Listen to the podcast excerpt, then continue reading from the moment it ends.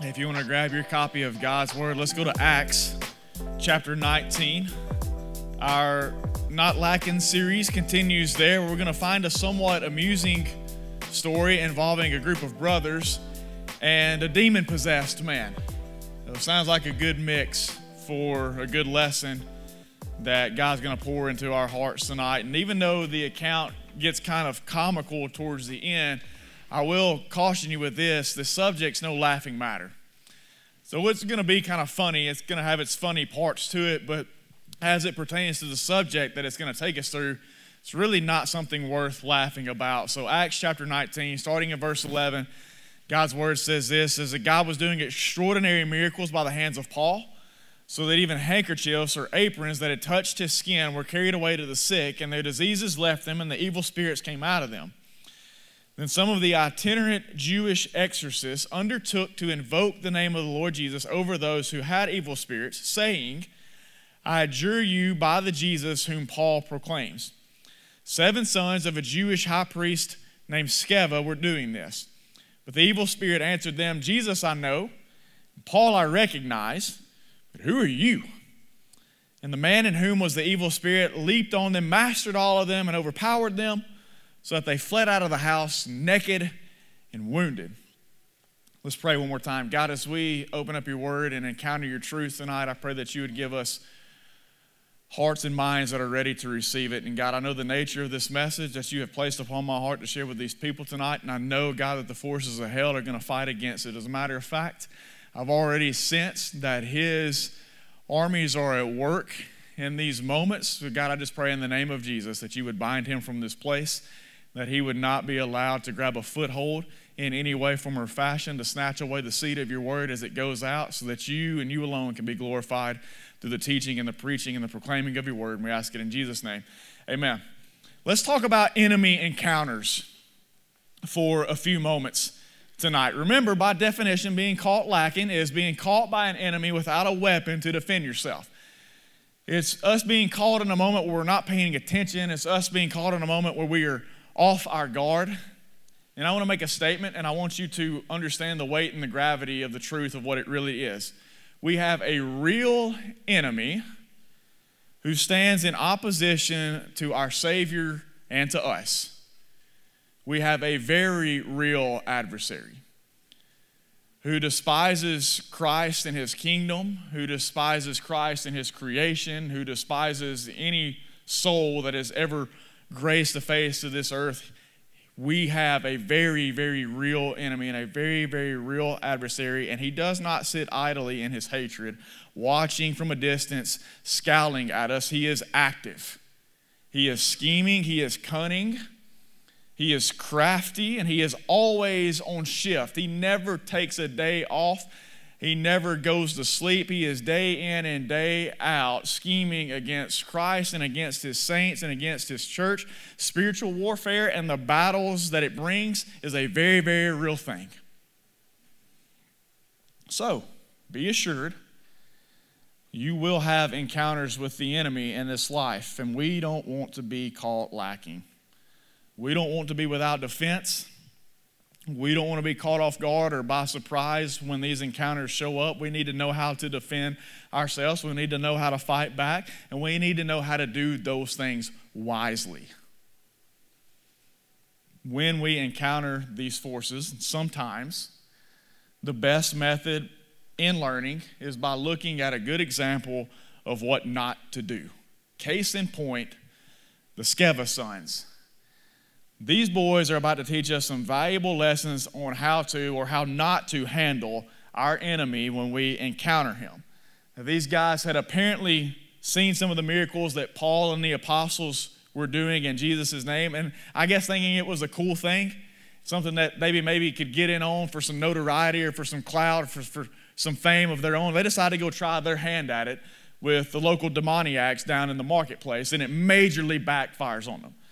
And so the text tells us that, that these guys observed Paul and the apostles and the many miracles that were being performed by God through them. And so they kind of took it upon themselves to think, well, we're going to get in on some of that action. Like all, uh, Paul and the apostles are getting all this kind of notoriety. People know who they are. They kind of get some status built up behind them for the things that God was doing through them. And so they said, well, maybe we're going to get in on some of that. So they get themselves together and they go down to the local marketplace and they say, I tell you what, let's, let's find. They were apparently exorcists to some extent by trade.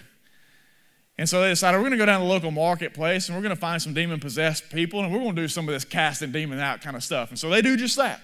They walk down to the marketplace and they, they find a man who's been possessed by a demon. They walk up to him and they say, We adjure you by the name of Jesus, who Paul proclaims to come out of this man. And the demon responds back and he says, Jesus I know, Paul I recognize. Who are you clowns? And we're told that the man that was possessed by the demon jumped on top of them, mastered them all, beat the clothes off of them. They're literally running down the street naked after having encountered this man in, in complete humiliation. Now this turned into a complete laughing stock. It had majorly backfired upon them. Just imagine the scene. Like, sometimes I think we just, we read stuff in scripture and we kind of just read it as if it's words off a page. And that's kind of it. Just put yourself in the context of this. Imagine if you're like at Walmart one day and it's just an ordinary day. And all of a sudden, this group of brothers walks up and they start trying to apparently cast a demon out of somebody. The demon gives them some lip back, jumps on top of them. Are you watching this from like aisle seven? Like, you're just trying to get some pickles off the shelf. And all of a sudden, like this ruckus breaks out in the produce area. And you look around the corner, and there's this one guy who's beating the crap out of seven other dudes. And in the process of it, he's yanking their clothes off of them. And after it's over, like one by one, they go, they go busting through the automatic doors, running through the parking lot, trying to find their way back to the car, just butt naked, completely humiliated by what's taking place. And you're just like, just wanted the pickles, man. Like, got way more than I bargained for. I know you see some things at Walmart, but like, I got way more than I bargained for at Walmart today. Completely backfired on. They run off defeated and humiliated, and it's funny, but at the same time, it's not. You know, I feel like a lot of God's people, myself included, we have an encounter with the enemy. We end up finding ourselves in the same position, running off defeated and humiliated because we weren't prepared for the attack and we got whipped. You ever been there?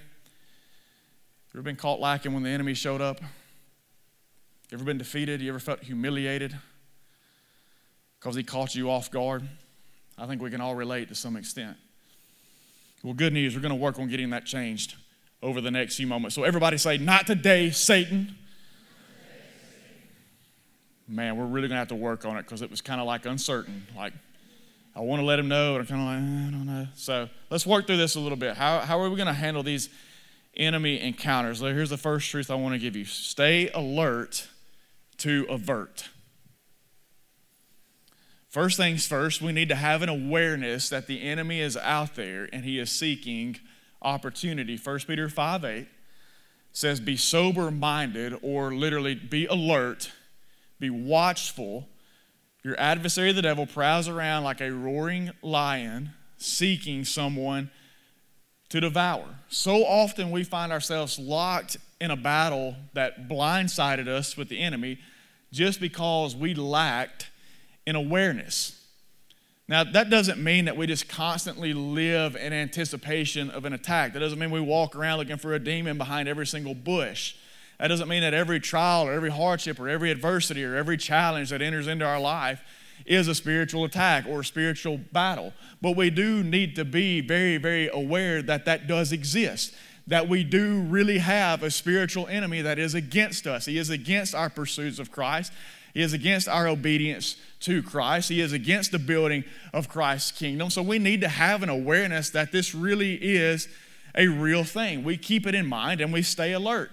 Paul gave this advice in 2 Corinthians chapter 2 and verse 11. He's coming through a time of ministry with these people, and he says, So that we would not be outwitted by Satan, for we are not ignorant or we are not unaware of his design. So Paul says, everywhere we go in the midst of doing ministry, in the midst of sharing the gospel, in the midst of planting churches, in the midst of making disciples, we keep an awareness about us that we have a very real enemy that is present and ever scheming ever designing to try and hinder the work and the progression of the gospel. So he says we don't, we don't live our lives based around that reality, but we do keep an awareness of it. We know that he is at work. Listen, the enemy, he's, he's subtle in his approaches. That's why you have to be aware. because he's subtle in the way in which he works. He's not going to advertise his attacks. You're not going to be traveling down the highway of life and look up and see a billboard sponsored by Satan that says attack in five miles. He's not going to advertise it. He's not going to show up on your doorstep and knock on the door and say, hey, uh, I plan on kind of just actually wrecking your life in the, in the, next day or two. Is that cool with you? Like, you good with that? It's probably going to happen like around, I'm planning, so far I'm planning it around like lunch two days from now. So if that's good with you, like you good for lunch in a couple of days? It don't work like that. He is subtle in his tactics. That's why we have to have an awareness. He's a sneak attack, grab you while your back is turned kind of fighter. And when he sees it, our lack of awareness invites a leap of action. So if the devil catches you lacking in your awareness, it invites a leap of action. That roaring lion, when he sees a lack of an awareness of a prey that he's stalking, he's going to pounce he's going to jump. That's why we have to stay aware. So, all that considered, there are some environments that are more conducive than others for his activity. Places that need to be given a heightened alertness when we find ourselves in them. I've identified four of these kinds of environments that I want to pass on to you so you can elevate your alertness when you find yourself in these places. The first of which is this when God is moving. When you find yourself in an environment when, when God is moving, there's always the need to have a heightened alertness on our behalf of the workings of the enemy in that place as well.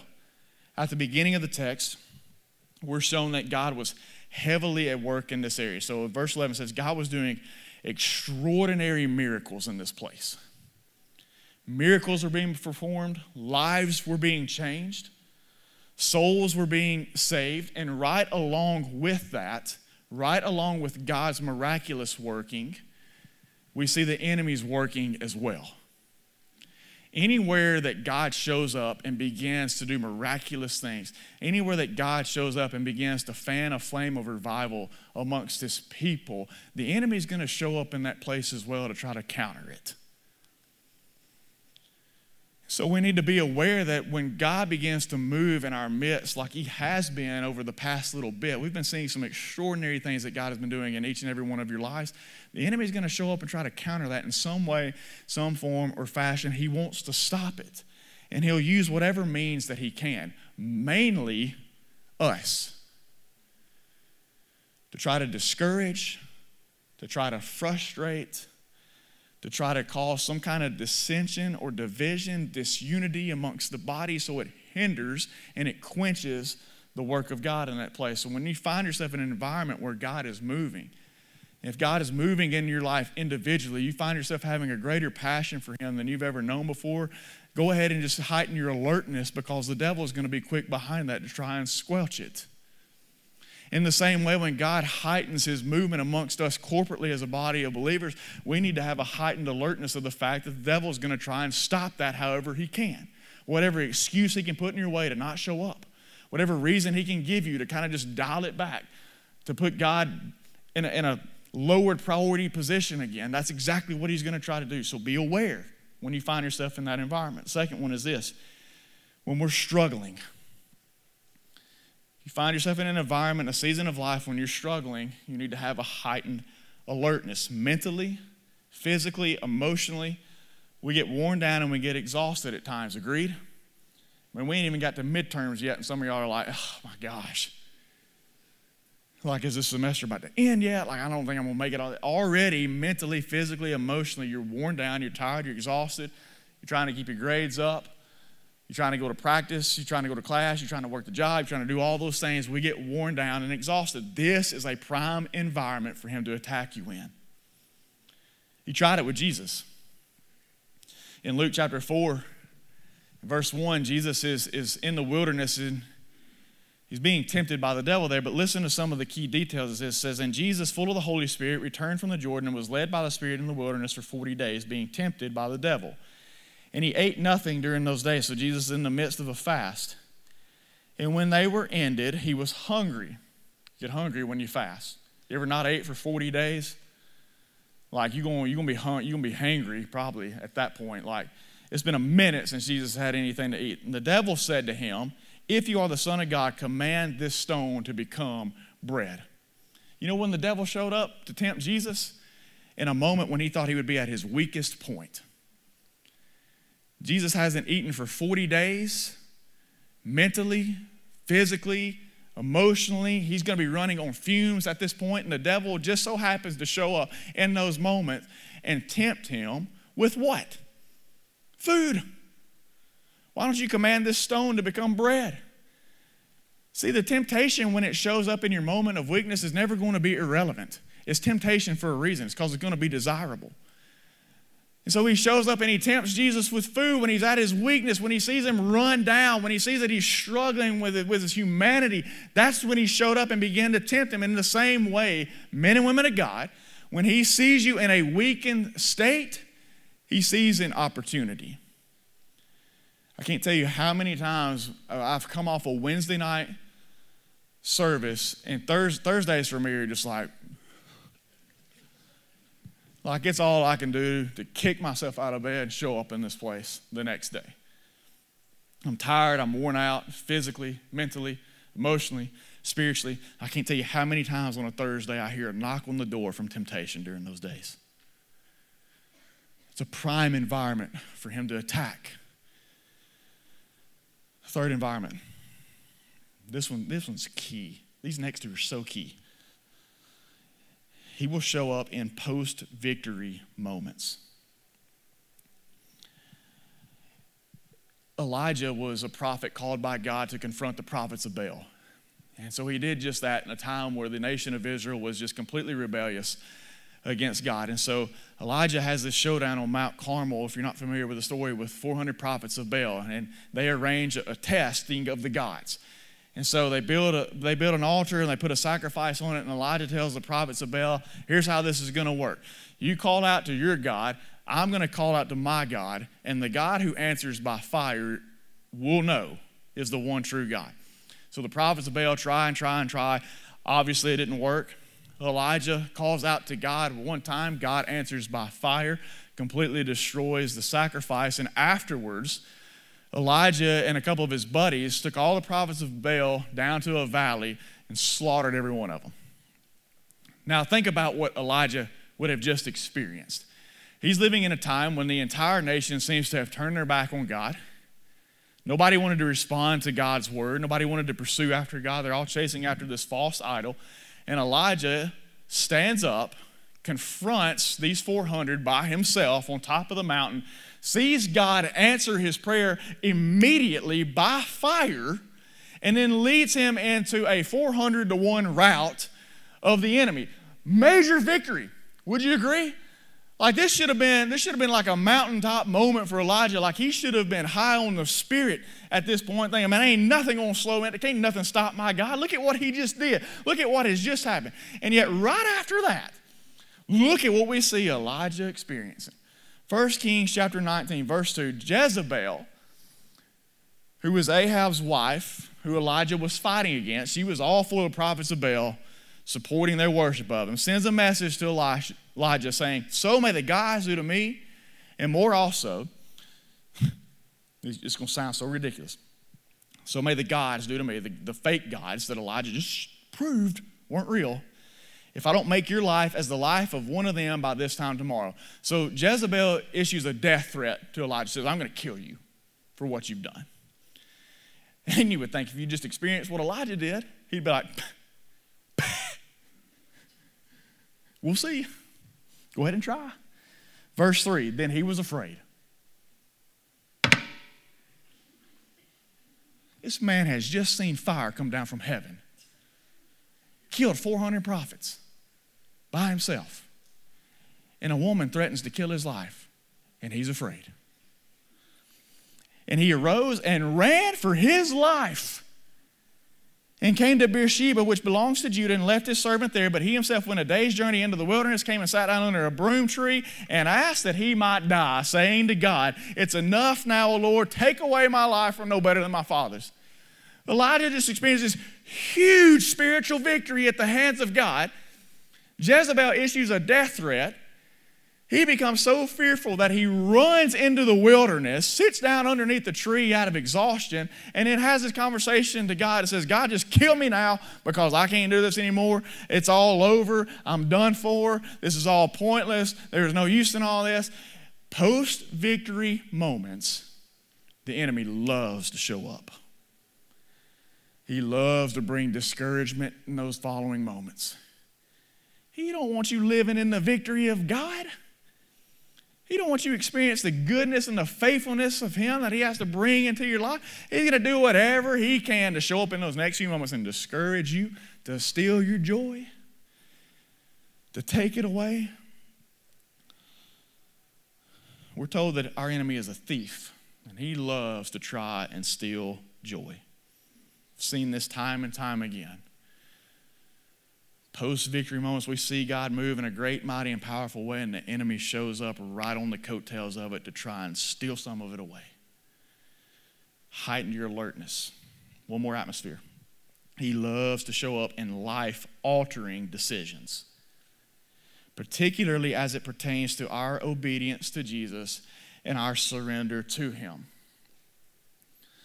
So when the Spirit of God begins to draw someone unto salvation, He places a call to salvation and, and following in believers' baptism on somebody's life.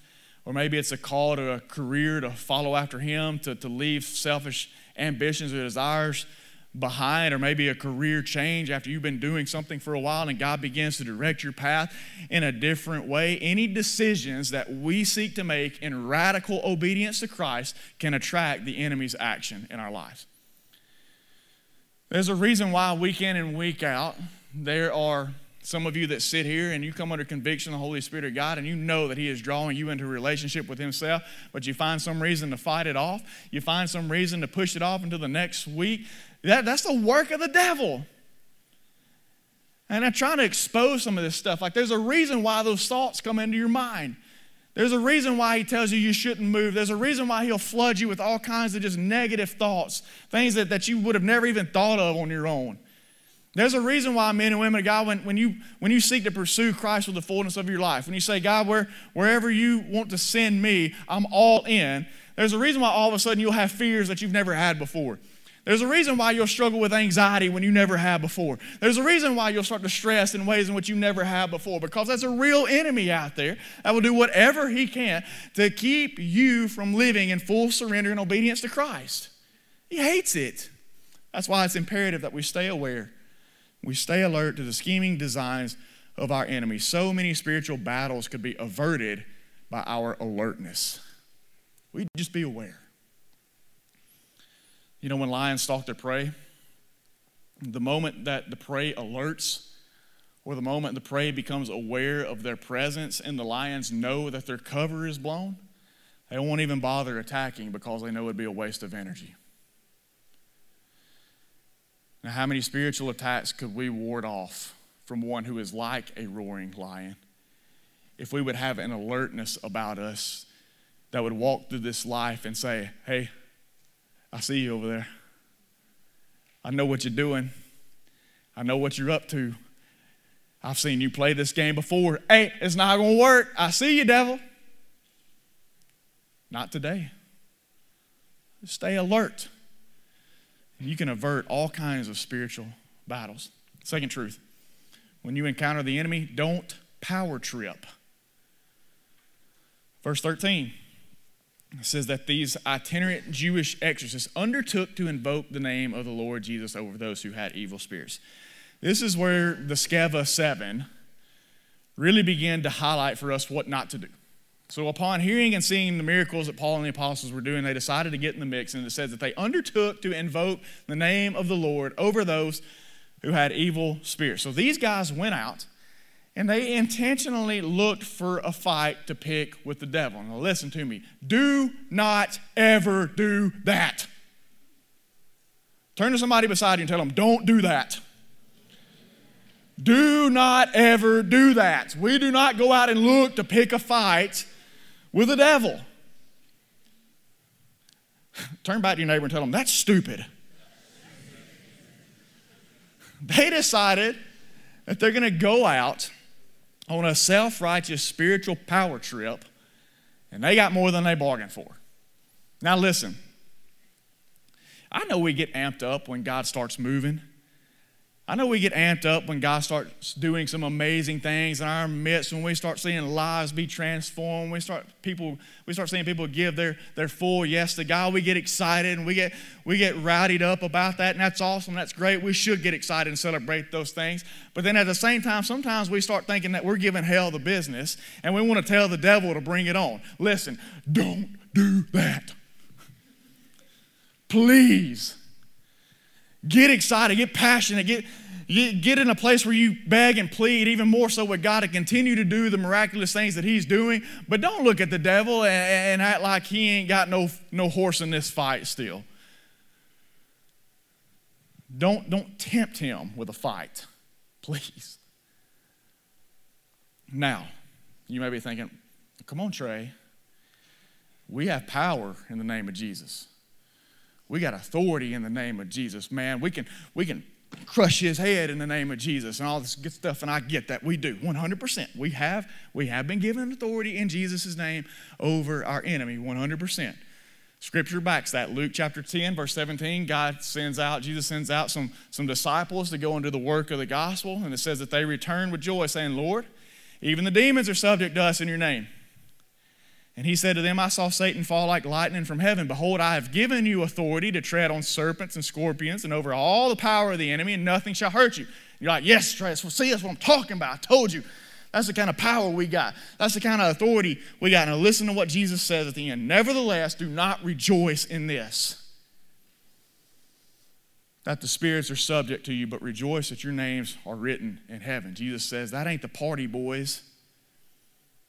That's not the focus. That's not the mission. That's not the aim. We have authority in Jesus' name, absolutely over the authority of our enemy, but that by no means gives us permission to go seek out a fight with him. That authority, according to what Jesus has just said, is given to us as we focus on making disciples by proclaiming the gospel. And if in the process of doing that we encounter the enemy, we then introduce him to the authority. Only then.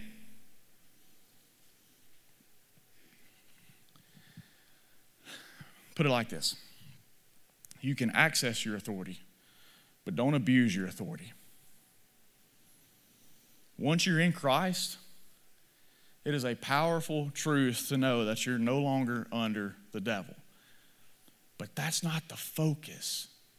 Going out and picking a fight with him is not the focus. Getting a little bit of authority is not so we can go out and power trip over the devil. Listen, much better to just do this. Just focus on walking with your liberator instead of fighting with your enslaver. As we walk in the authority of Jesus, our motivation should always be advancing the kingdom, not assaulting the devil. Let Jesus take care of him because he's not to be trifled with. So don't power trip. All right, let's get to the really good stuff. When you encounter the enemy, stand firm in your identity. We go back to verse 13, the very last part of that verse. These guys, they, they approach this man who's filled with this demon. They say, I adjure you by the Jesus whom Paul proclaims. Seven sons of a Jewish high priest named Sceva we're doing this. The evil spirit answered them, Jesus, I know, and Paul, I recognize. Who are you? We get an important piece of information as to why things went south for these brothers that day. And it's when we see that they said in their approach of this demon, I adjure you by the Jesus who Paul proclaims. These guys, they had no authority in Jesus' name because they themselves had never believed in Jesus' name. They had never declared Jesus as their Lord, so they didn't carry his authority. And we know that to be true because they walk up and they say, We adjure you by the Jesus who Paul proclaims. Listen to me, you don't get to carry someone else's faith into the fight. Just like you don't get to carry somebody else's faith to the gates of heaven one day. And so these guys walk up and they say, We adjure you by the name of Jesus, who Paul proclaims. They didn't know Jesus. They didn't know his lordship. They didn't know his salvation. They were just trying to name drop. Listen, name dropping Jesus doesn't get you access to anything. And so you have to have your own faith for the fight. And we see that this is absolutely a useless tactic because the demon responded, Jesus, I know, and Paul, I recognize it. Who are you? And then he proceeds to whip him. Listen, they encountered the enemy with an insufficient identity. When the enemy asked, Who are you? they didn't have a response. And that's when they got embarrassed. That's when they walked away defeated. That's when they were humiliated in the battle. But for those of us who are in Christ, the text shows us this shouldn't be the case. Why did the demon recognize Paul? It's not because Paul was legit. It's not because Paul was doing the things. It's because Paul had an identity in Christ. And just the same, Jesus has given us an identity in him. He calls us his sons and daughters. He says that we are co heirs with him in his kingdom. He says that in him we are a new creation. In Christ, we become part of a royal priesthood. We become citizens in a holy nation. In Christ, we are now labeled as victorious conquerors in Him. In Christ, we have been set free from the bondages of our past and our sin. In Christ, we are now given the, the, the benefit of being known as righteous and holy. In Christ, we are no longer condemned by the things of our past, present, or future. And in Christ, we are now known as being blameless and chosen. And in that identity, we stand firm against the enemy when we encounter him. So we're going to go over to Ephesians chapter 6. In verse 10, Paul says this Finally, be strong in the Lord and in the strength of his might. Put on the whole armor of God so God says, I'm going to prepare you for the battle. I'm going to leave you defenseless, that you may be able to stand against the schemes of the devil. For we do not wrestle against flesh and blood, but against the rulers, against the authorities, against the cosmic powers over this present darkness, against the spiritual forces of evil in heavenly places. Therefore, take up the whole armor of God, that you may be able to withstand in the evil day, and having done all to stand firm. Stand, therefore, having fastened on the belt of truth, having put on the breastplate of righteousness, and as shoes for your feet, having put on the readiness given by the gospel of peace. In all circumstances, take up the shield of faith with which you can extinguish all the flaming darts of the evil one, and take the helmet of salvation and the sword of the Spirit, which is the word of God. So when he shows up, we don't have to sprint, we can stand. And when he asks, Who are you?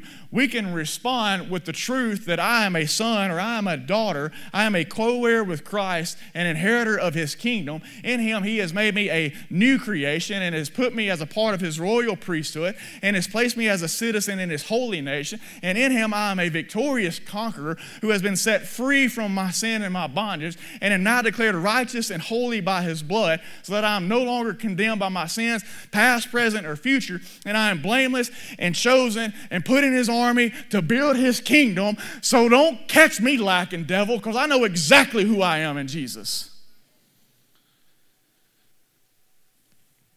Do you know who you are? Who are you? Can you respond? Can you respond adequately? When I was a freshman at UNA, we went to West Alabama to play baseball. That's like public enemy number one back then hated West Alabama, still hate West Alabama. Don't take that personally. If you transferred from West, from West Alabama, just consider it as a work of God in your life to bring you to a better place. But couldn't stand West Al, bitter rivals. And I remember we are in the outfield, we're doing our pregame warm ups and stuff like that, and we're out there stretching. And if you've ever been to Livingston, you know that there's absolutely nothing there one stop sign, I think, one red light, probably a Dollar General. And so they have nothing else to do other than go watch the baseball game. And so these guys would show up. They used to have deck patios in the outfield, all behind the outfield fence. And these guys would show up at like 10:30 and start grilling, start drinking, and they would heckle and heckle and heckle from 10:30 that morning to 9 o'clock that night, they would never let up. Now I remember we're in the outfield, we're doing our pregame warm-ups, and there's a there's a deck full of them that are already there. So I'm over there, I'm kind of by myself, like everybody else, kind of on the opposite end of the field. We were running foul poles back and forth, and somehow everybody had already ran theirs and went back, and I got left behind. So I'm like isolated. I'm like just a, a, an easy target. So I get on there and we had to do like a certain amount of stretches or whatever before we ran back. So I'm doing all my stretches, doing all those good things, and, and these guys are just giving me the business while I'm down there. They start calling out my full name, not just my first and my last. They got the middle name somehow too. They know what year I am. That didn't make it any better that I was a freshman. They know my stat line in the season up until that point, so they're reading off my stats. They're telling me how many walks I've had, specifically how many doubles and home runs I've given up, all these things. And then it like went next level. They started naming family members. Now I'm not saying like they, they're not talking about mom and dad. Like they call him mom and dad by name. They call my sister by name. Like it, it goes to a whole nother level. So I'm just I'm not responding. I'm just kind of listening. I'm like, okay, it's kind of impressive. Like they call my girlfriend by name. Me and Ashley were dating at the time. Like they, they bring her into the mix. I'm like, okay, you guys really have nothing. They, they called out my current GPA. Like it was all kinds of, it just kept going. It was like, it was shocking to me how much they knew. I was like, how in the world have y'all gotten this information? Like social media wasn't a thing back then like it is now. Like you, you had to, like somebody had a private detective like in their class or something that did them a favor. I don't know, but I was shocked by how much they knew. You know, it's funny because I think oftentimes our enemy better understands our identity in Christ than we do. And we miss out on knowing how to handle the battle correctly because we don't know the full truth about who we are in Christ like He does. You've got to know who you are in Christ. There can't be doubts. The time to learn, listen, the time to learn who you are in Christ is not in the moment when you're battling the enemy, it's before he ever shows up. This guy goes on to say, he says, Paul, I recognize. Listen, I don't, I don't want you to, we should not fear the enemy. We should not live in fear of him. And I don't want you to get that from this message tonight. Because we do have an authority in Christ that in him we are above the domain of darkness and above the tactics of the enemy. We no longer live in submission to his commands or demands over our lives. So I don't want you to, I don't want you to fear him. I want you to live like that. I want you to be a, a, mighty servant in the kingdom of God. And this, this demon responds back to these guys. He says, Paul, I recognize. So listen to me. Don't be such a minimal threat to the enemy's agenda that he doesn't at least recognize who you are. Don't be just so ho hum in your walk of faith that you kind of just you kind of just mosey through this entire life, just kind of halfway following Jesus, halfway not following Jesus, never really giving your life in full submission, surrender to Him, never doing anything radical in your obedience to Him and what He's called you to do, that the devil just never even recognizes who you are because you are not a threat whatsoever to what He's trying to do. Least be recognized. He may come against you, but Jesus has not left you defenseless strap on your armor. And like Paul says, stand, stand firm. Don't back down from the fight when he brings. Stand firm in your identity in Christ. When he attacks who you are, respond with the truth of who you are. And know it and believe it and live it out. One last encouragement. When we encounter the enemy, know that God wins. You go back to the text in verse 17. I didn't read this at the beginning. We're going to pick it up now. It says that after this, so after these guys have been beaten, they've been embarrassed, they've been humiliated, it says that this became known to all the residents of Ephesus, both Jews and Greeks, and fear fell upon them all, and the name of Jesus was extolled. Also, many of those who were now believers came, confessing and divulging their practices, and a number of those who had practiced magic arts brought their books together and burned them in the sight of all. And they counted the value of them and found it came to 50,000 pieces of silver. So the word of the Lord continued to increase and prevail mightily. At first glance, this seems like it would have been a blow to God and his kingdom. It seems that the people would have began to fear darkness instead. But in actuality, the opposite happened. The name of Jesus was extolled. The name of Jesus was praised. The name of Jesus was glorified it goes on to say that actually many came to believe in him after this happened and they renounced their former ways. They, they had a book burning. So all these people that were a part of this, this exorcist crowd, this dabbling in magical arts or divination or whatever, all these people came together and they got their books and, and they had a huge book burning. And it gave a value there. And I actually kind of tried to quantify this in modern day value in numbers so that you could understand the gravity of, of what has just happened and what God has done in the midst of something that seemed like a very, very bad and terrible incident, what would have been a blow to his kingdom and to his people, and how he turned it on its head. In modern day, let's say, let's say it was a wage of $15 per hour. What these people burned would have equaled itself out to $6 million worth of books. Six million. It's a big number.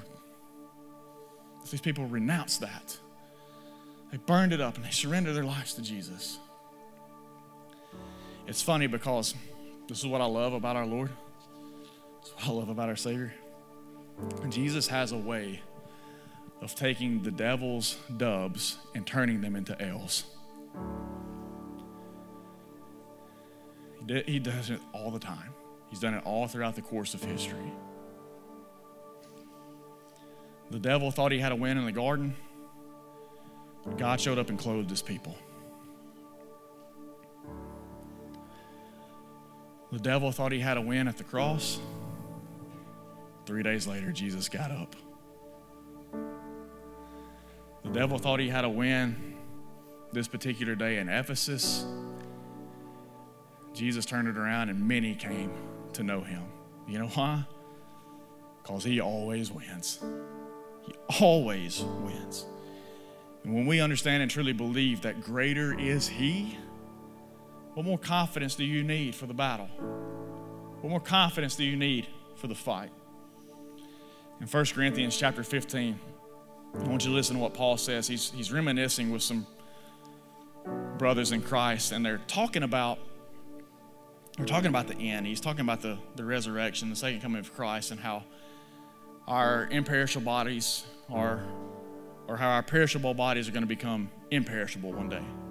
How the temporary is going to swap over to the eternal. And listen to what he says. He says, I tell you this, brothers flesh and blood cannot inherit the kingdom of God, nor does the perishable inherit the imperishable.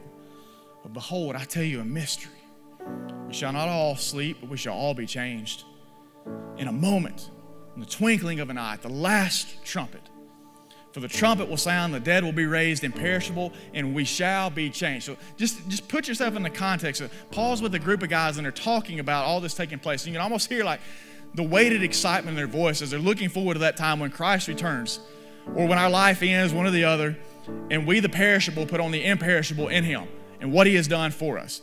And he says, For this perishable body, must put on the imperishable, and this mortal body must put on immortality. And when the perishable puts on the imperishable, and the mortal puts on immortality, then shall come to pass this prophetic saying, he says, that is written Death is swallowed up in victory. O death, where is your victory? O death, where is your sting? The sting of death is sin, the power of sin is law, but thanks be to God who gives us the victory through our Lord Jesus Christ. Therefore, my beloved brothers, be steadfast. You know what he says? Stand firm. Be immovable, always abounding in the work of the Lord, knowing that in the Lord your labor is not in vain because he will always lead his people in triumphal procession. He always wins. And by extension, when you are in him, amidst the battle, in an encounter with the enemy, you always win as well. Take up his mantle, take up his authority. Don't be caught lacking in the battle. I've had enough of the devil picking on brothers and sisters in Christ and us not standing firm. I've had enough, as a matter of fact, of, of us as a family seeing a brother or sister in Christ being picked on by the devil and not rushing to their aid, not coming up to fight alongside them to let them know, to let the devil know that what you're doing is not okay, it's not going to be tolerated, it's not permissible. Step away from my family in Jesus' name.